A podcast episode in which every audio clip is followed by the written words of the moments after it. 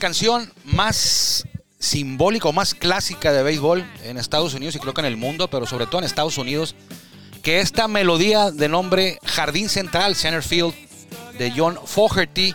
Eh, yo recuerdo de niño, rapidito, yo recuerdo de niño que íbamos al estadio de los padres Jack Murphy por allá en el 81, 80, 81, 82 y esta melodía era infaltable en, los, eh, equipo, en el equipo de sonido del Estadio de los Padres de San Diego cuando iba en compañía de mi papá. Bienvenidos a esta semana nueva. Arrancamos en lunes 27 de septiembre del 2021. Este espacio al que llamamos Círculo de Espera Radio. Estamos transmitiendo por la legendaria frecuencia 1550 AM, una de la voz más de Grupo Cadena por aquí nos escuchamos más fuerte y llegamos más lejos, transmitiendo desde Tijuana, Baja California, México también.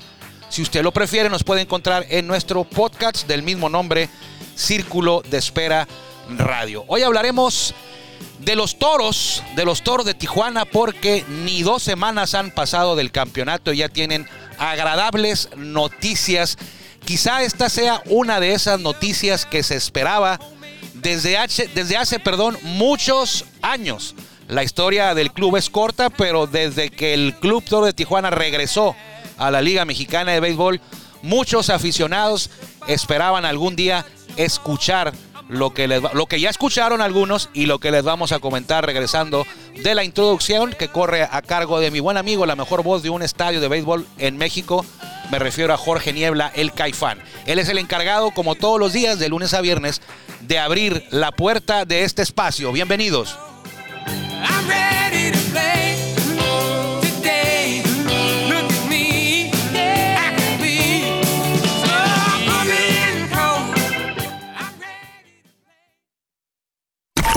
Ya estamos en el círculo de espera. Acompáñanos a tomar turno y hablar de béisbol con un toque relajado. Aquí empieza Círculo de Espera. De espera. Muchas gracias a Jorge Niebla, el Caifán, pero principalmente muchas gracias a usted por permitirnos que lo acompañemos hoy, como todos los días, en Círculo de Espera Radio. Casa llena nuevamente aquí en el estudio de producción de Toros Network, Guillermo Zulbarán. Diego Pérez, Juan Villares, Alejandro Campos y hasta Enrique Ordaz andaba por aquí. Y a la distancia nos acompaña en este lunes para arrancar la semana nuestro buen amigo cronista, voz oficial de los Toros de Tijuana en la Liga Mexicana de Béisbol, voz oficial de los Tomateros de Culiacán en la Liga Mexicana del Pacífico y por casi dos décadas, voz oficial de los Padres de San Diego. Hoy se encuentra en Mazatlán, Sinaloa, Juan Ángel Ávila. Usted lo conoce, no ocupa tanta introducción, usted lo conoce. ¿Cómo estás? Bien, muy bien, mi estimado Paupa. Saludos Armando, saludos Guillermo y a todos quienes están en sintonía con los toros. Pues un día grande, ¿no? Para la franquicia. Es una semana muy interesante eh, hoy con este cambio grande y el día de mañana, pues los toros serán reconocidos en el Senado de la República. Así es.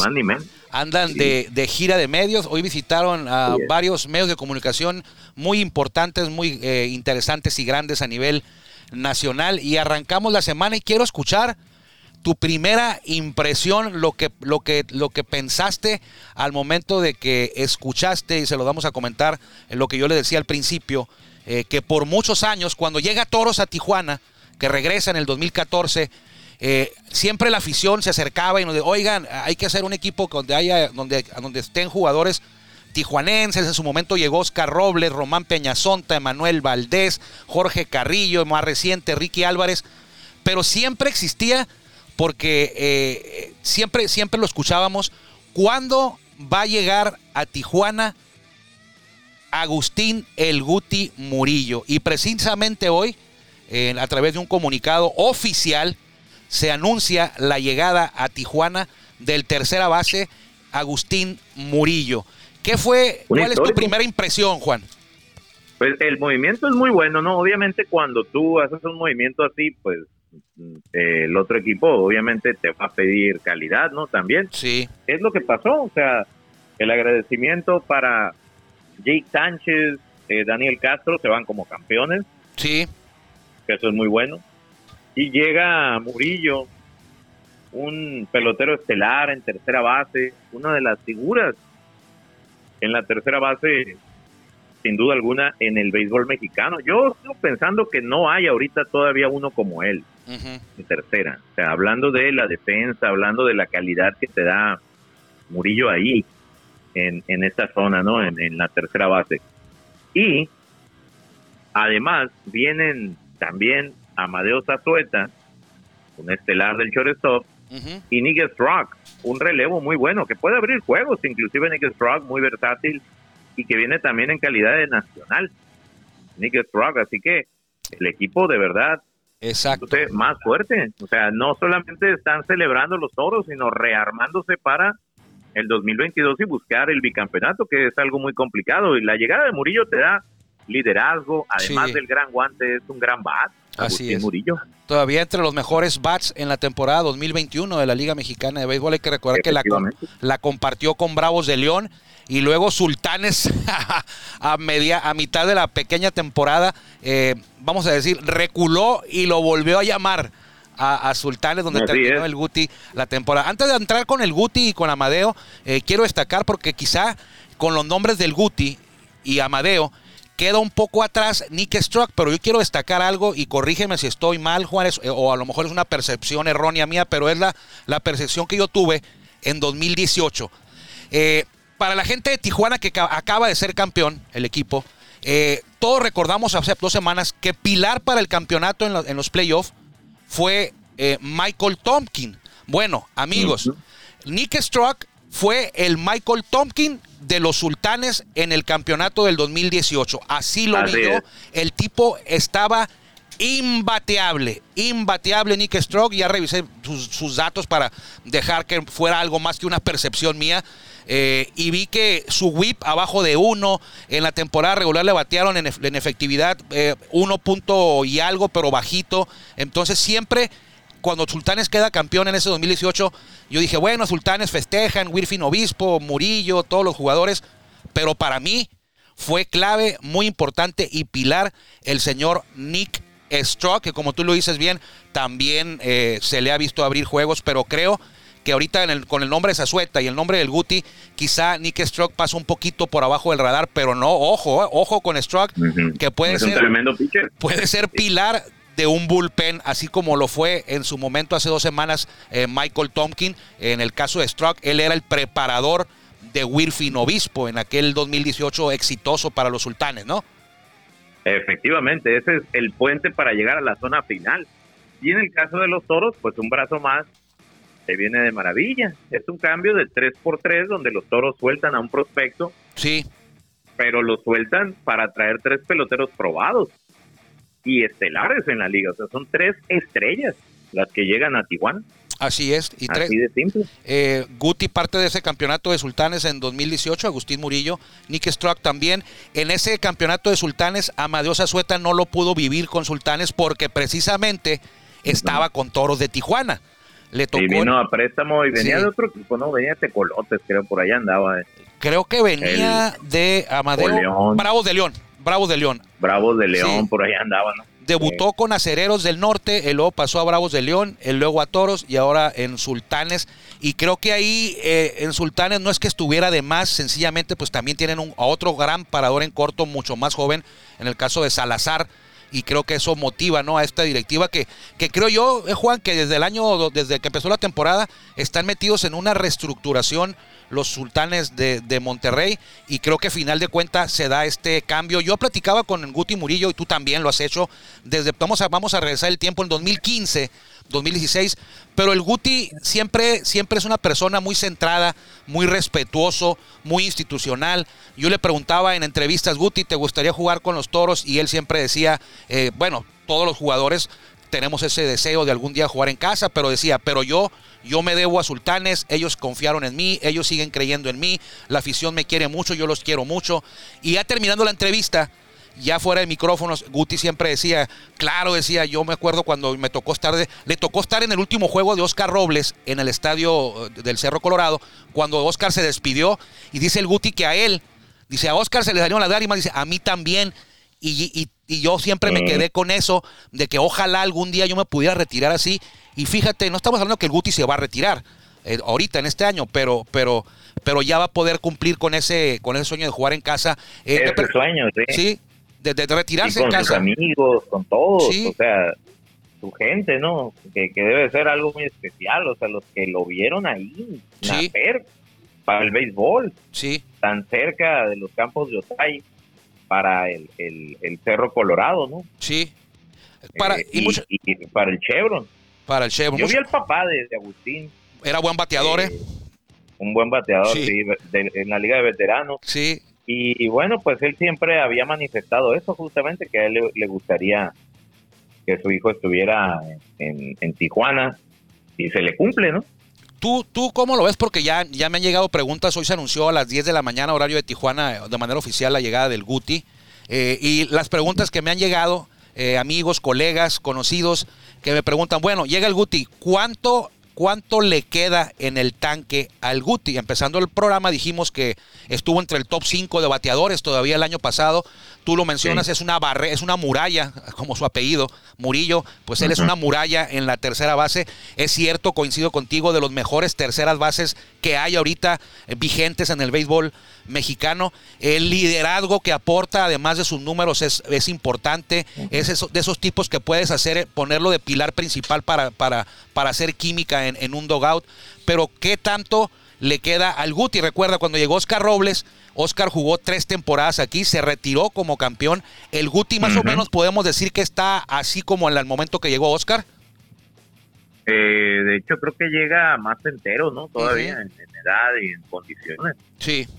Eh, Oscar venía con lesiones, eh, más veterano todavía Oscar Robles y mira, le fue de maravilla con el equipo de los Toros a Oscar. Llegó a jugar tercera, siendo que él pues había sido más shortstop, segunda base, ¿te acuerdas? Shortstop principalmente. Cuando era más joven. Y luego ya tercera. En el caso de Murillo es un tercera base de toda la vida. Aunque él empezó de shortstop, recuerdo, con Arizona en ligas menores. Ahí estuvo él. Ahí estuvo. Y ahora lo que también comentábamos, eh, este es el primer paso, eh, para la gente que pregunta, oigan, llega, llega Guti, eh, llega Amadeo, los toros tienen, bueno, se va Daniel Castro a, Sultanes, pero los toros tienen al Cochito, tienen a José Guadalupe Chávez, tienen a Isaac Rodríguez. ¿Cómo va a quedar ahora el infield? Bueno, yo creo que esto es apenas el primer paso. faltan seis meses para que se cante el play ball de la temporada 2022 creo que conforme vayan pasando los días, las semanas, los meses, le va, le va, vamos a darnos una idea de qué es lo que quiere el área deportiva, en este caso Guillermo Armenta, Arturo Marcano, eh, Oscar Romero, en, fin, la directiva de Toro de Tijuana, qué, qué es lo que están pensando desde este momento en, que se, en que llegan estos dos eh, peloteros a, reforzar, vamos a decirlo así, a reforzar esta alineación, dónde va a jugar el Cochito, dónde va a jugar Chávez, dónde va a jugar Zazueta, dónde va a jugar el Guti, porque ahorita tenemos, Juan, a dos nombresotes, ¿eh? En la tercera está Cochito Cruz y está Agustín Murillo. Y Agustín Murillo, exactamente, sí. Eh, y, luego eh, hay un inamovible ahí, pues está Isaac Rodríguez en segunda. Isaac, no se mueve. Isaac. Y en primera base tienes a Navarro y a Ricky Álvarez. a Navarro y a Ricky. Ahí están los dos. al momento, ahorita. Mira, lo más importante aquí es reforzar la base nacional. A mí me, me parece una buena idea eso de los cinco extranjeros.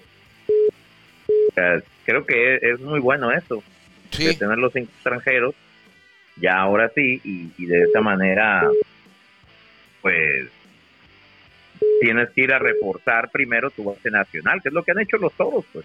Sí, y en el caso de Isaac, como lo mencionas tú, bueno, en el caso de Nick Struck, tú lo, tú lo dijiste muy claro, eh, es, es este, juega como mexicano. No es que hayamos. Se quedó ya en casa. Sí, No es que se hayan ido mexicanos, ya hayan llegado. Es un caso como el de Pirela, pues. Ajá, como Pirela, precisamente. Como Pirela. Y en el caso de Isaac Rodríguez, eh, eh, la posición de él es la segunda base. Eh, natural, pero nosotros sabemos que lo conocemos que Isaac se puede mover sin problemas a cualquier lugar del infil y hasta en Cañeros de los Mochis, tú lo has visto, yo lo he visto también, en, yo en la televisión, tú lo has visto en vivo, Isaac puede jugarte cualquier jardín, nomás me faltó verlo en el central, pero ya lo vi con Víctor Bojorques en Cañeros jugando el 7 y jugando el 9. Así es, sí. Pero sí nos queda claro que él segunda. Posición es el infil. ¿Cómo? Su posición es el infield. Su posición es el infield, claro, sabemos que su posición es el infield y, sobre todo la segunda base. Y ahí en segunda base estaba eh, Daniel Castro, era su, posición. Eh, de Cochito también en últimos años ya no quería jugar la tercera, quería jugar la segunda base. Entonces ya lo veremos, porque ahorita son muchas preguntas, pero, pero repito, este es solamente el primer paso de cara a lo que será la temporada 2022 y me da mucho gusto, eh, lo estamos viendo en TBC Deportes, los Toros de Tijuana, Raúl Cano, Oscar Romero, eh, Jesús Pirela y Omar Rojas están ahorita eh, en una gira de medios visitando a los medios nacionales. Estuvieron en el periódico Reforma más temprano, pasaron por TBC Deportes, ahorita en este momento están por allá. Y en el Heraldo, estuvieron ahí los vi. En el Heraldo. Y como tú lo mencionas, mañana van a recibir un reconocimiento eh, por parte del Senado. Oye, Juan, tú también lo recuerdas, yo también lo recuerdo. En años anteriores era habitual que el equipo campeón de la Liga Mexicana de Béisbol eh, y, también el fútbol, creo que tampoco ocurre ya, ¿eh? Los equipos campeones visitaban la residencia oficial de los Pinos, en este caso visitaban. Sí, sí, iban, sí iban, pero ya no, no. Y ya no, ¿verdad? Los últimos años. No, no, o sea, yo no recuerdo el último que fue. Yo recuerdo a Tigres que fue, pero no sé si fue Tigres del 15 o del 13. Pero recuerdo. No, que fue del 13, ¿no? No, ¿sabes qué, Juan? Sí fue, sí fue del 13 porque en el 14 fue Diablos. Ese fue el último que vi. Ya no, ya no he vuelto a, tener noticias de que el equipo campeón visite, pero, pero haciendo memoria ahorita también, eh, ni el fútbol, ¿eh? No recuerdo haber visto al Cruz Azul con, con Andrés Manuel. No. No, ¿verdad? No, no, no. No. Y, no, y aquí, eh, fíjate que en la semana pasada contactó una persona, eh, el asistente del senador José Narro Céspedes, que sigue mucho el béisbol. Y él y otros senadores que estaban platicando y que habían visto la final, les llamó la atención el regreso de los toros. Ajá. El no bajar los brazos, no bajar la guardia, no, no tirarse al piso, pues darse por vencidos. Entonces les gustó mucho el regreso que tuvieron y ahí partió la idea de llevar al equipo de los toros eh, el día de mañana y tenerlos a las 11 reciben el reconocimiento y a las 12 hay conferencia de prensa con ellos, ahí, en el Senado. En el Senado. Qué bueno. Con, eh, el senador Narro es, creo que vicepresidente del, Senado.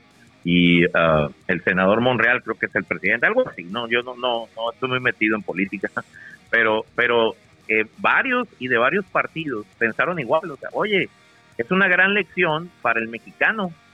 Dijeron, para, para las personas, para los niños, los jóvenes. O sea, no bajar la guardia, seguir peleando y llegar al objetivo. No perder la confianza. Es un gran ejemplo, no solo deportivo, sino de vida, ¿no? Y, Exactamente. Y, qué, gusto nos da. Y ahora yo también me hace raro todo esto porque sabemos que el presidente de la República es afín al béisbol. Entonces decía, bueno, yo decía, bueno, pues ahora que está Andrés Manuel de presidente, seguramente se va a retomar esta tradición de recibir al campeón. Pero bueno, también se atravesó la pandemia en el 2020, no hubo, no hubo temporada. Entonces, y, el evento de la semana, eh, pues es eh, el aniversario de la consumación de independencia, 200 años. Así es, entonces, pues... Se atravesaron pues en estos días. Pues qué, qué gusto, qué gusto nos da todavía seguir celebrando este campeonato y más gusto saber Claro. que, que se sigue, pues no se ha dejado de trabajar, que el equipo ya está pensando en el bicampeonato, algo que no ocurre desde el 2009-2010 cuando fue Zaraperos, Sí. eh, dos veces campeón en forma consecutiva. Antier, Juan, estaba viendo mis revistas que, adquirí de Superhit y había una edición de 1973, la estaba hojeando y venía, son seis páginas, donde hablan de la gesta heroica, así la mencionan, de Charros de Jalisco, bien documentada, juego por juego, batazo por batazo, carrera por carrera. O sea que ahora que 50 años después ocurrió esto, es un manjar para quienes nos gusta todo el tema histórico. Vienen los line-up de los siete juegos, viene detallado a más no poder todo lo que ocurrió en ese día. Luego te la voy a compartir. Yo sé que a ti también te gusta mucho el tema de la historia, sobre todo de la Liga Mexicana, igual que es muy escaso los lugares donde lo podemos encontrar. Sí, no, y, o sea, y aparte que te lo detallen bien. Ahí viene todo. ¿Qué es lo que pasó? Porque fue un equipo que se quedó sin pitchers. Por Sí. unas indisciplinas Exacto. ahí, la lluvia, un desorden. Estaba, debuta- estaba debutando el Benjamín Canales Reyes y debutó con todo, eh, estricto era, del tema de la disciplina. Sí, sí, el, el, el Cananea había sido coach, Sí, pero ahí le, le tocó empezar su, su gran trayectoria. Se convirtió en leyenda, ¿eh? en leyenda. Y fíjate, Eh, el- ¿de qué mira, manera empezó?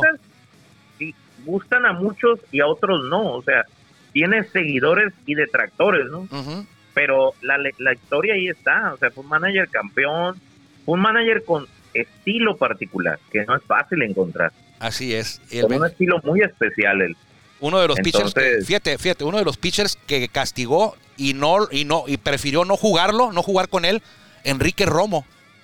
Eh, Exacto. Enrique Romo fue. eh, los otros dos también eran grandes, eh, pero ahorita a tope de cabeza me, me acuerdo de que Enrique Romo fue uno de los castigados por Benjamín y no jugó. Se aventó la mitad, la final de la temporada sin él, por un tema de indisciplina que luego buscaremos bien. Juan, antes de irnos, eh, quiero que me des tu, tu opinión, que me des tu, tu- bueno, tu análisis no, pero sí tu opinión.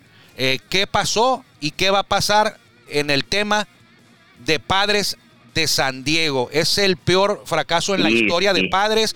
¿Qué, qué- qué ves Sí. tú a futuro? Es, es el fracaso más grande que ha tenido la franquicia. La verdad, muy doloroso cómo se fue cayendo el equipo. Lo del fin de semana, estaba viendo los juegos, fue triste, la verdad, porque ya no podían sujetar ventajas. O sea, hasta un gran slam de Machado por aquí, por allá, Ajá. y, y no pudieron ya, quedaron eliminados, faltando ocho días para terminar la temporada cuando a mediados de agosto estaban calificados. Sí. Ahí es qué pasó, qué va a pasar con la nómina, porque la nómina, obviamente conforme pasan los años con contratos largos, tú lo sabes, la nómina crece, Va a ir creciendo. porque si hoy ganaron dos pesos los jugadores en grandes ligas, estos jugadores como Machado, como Osmer y compañía, el próximo año van a ganar tres o cuatro, porque así lo dice su contrato multianual. Ujú. El caso de Tatis, el próximo año empieza a cobrar a lo grande. A lo grande. Entonces, al crecer un, un- al crecer la nómina con tres, cuatro jugadores, obliga que pues tengas que ser creativo para armar un equipo. Así es. No, no te puedes, no puedes, no puedes quedarte con una, oye, si los, hasta los Dodgers eh, no se desbordan en cuanto al dinero, se sí gastan, pero llegan a tener su presupuesto, su límite. Y lo mismo va a pasar en San Diego. No sé qué va a pasar con el manager, no sé, la verdad. Eh, yo vi dos, tres cosas ahí como que perdió lo más importante, la confianza de sus dirigidos. Y Sí. luego no sé las sucursales cómo están, porque pues cambiaron a muchos peloteros de ligas menores en aras de buscar ese año grande, el 2021. No llegó. Entonces, a, a ver qué, qué futuro hay, ¿no? Ojalá y sea muy bueno. Y también Pero fue. de que es el, el fracaso más grande, es el mucho más grande que cualquiera, ¿no? En serio. Por la sí. nómina, por Sí. los jugadores, por los movimientos que se hicieron. O sea, no, no, Y bueno, no tiene comparación. Es la quinta nómina más grande del 2021, la de Padres, y cierto, Sí. está la de Mets, más grande que la de Padres, está la de Angelitos, pero bueno, Angelitos pues ya te la sabes, ¿no? ya te la sabes que por ahí va siempre. Es la misma siempre Sí. con ellos. Pero aquí el tema fue que Ahí te- padres. Ahí te va una trivia, una ver. trivia buena. Sí, Ya ves que Otani puede ganar el MVP, ¿no? Sí. Liga Americana. sí, Y en la nacional podría ser Bryce Harper o, O Tatis. ser Tatis. sí. Bueno, estaba viendo en MLB Network la última ocasión que los dos ganadores del MVP jugaron postemporada, la misma temporada. Ufa. Que jugaron playoff la misma temporada. Hace más de 30 años, 1987, George Bell con Toronto Uf. y Andre Dawson con Cachorros de Chicago con los. Ah, desde La última vez que los dos MVP de la liga, de las grandes ligas, Ajá, fueron play- al mismo playoff, o sea que jugaron playoff. sí. O sea que ahí nos A, queda, a veces, nos, nos queda, 1987. nos queda claro ahí que cuando se vota, quienes votan no necesariamente toman en cuenta si el equipo llegó a playoff. Ese es el detalle. O sea, por eso debería haber dos premios: el Sí. pelotero del año y el más valioso. El, más, más valioso, valioso. para mí, debe acarrear a su equipo a postemporada.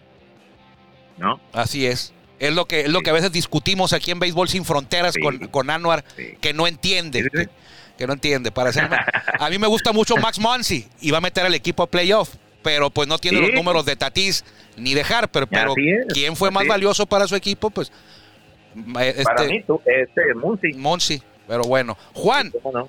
Nos vemos el nos escuchamos el miércoles. El tiempo, Claro como siempre, sí. es lo más importante aquí en la radio. Así que eh, te agradecemos. Vámonos. Te agradecemos que nos hayas acompañado y que nos hayas dado tu punto de vista de esta noticia bomba con el Guti Murillo, con Amadeo Zazueta para los Toros de Tijuana, con Nick Stroke y tu comentario acerca de, de los padres aquí en la, sec- en la región de San Diego y Tijuana. Muchas gracias, Juan. Gracias, un abrazo. Te manda saludos Nelly Zanoja, que ya está lista para entrar al aire aquí en, en- en Toros. Te escucha también. Saludos cordiales. Le agradecemos a Juan, le agradecemos a Nelly que llegó temprano y también, más importante, como siempre, le agradecemos a usted que nos haya permitido una vez más que arranquemos semana con usted, que nos haya permitido que lo acompañáramos aquí en Círculo de Espera Radio. Quédese con los pájaros picantes en la 1550. Nos escuchamos, si Dios quiere, mañana. Que le vaya bien. Gracias por acompañarnos en el Círculo de Espera. Nos escuchamos próximamente. Círculo de Espera.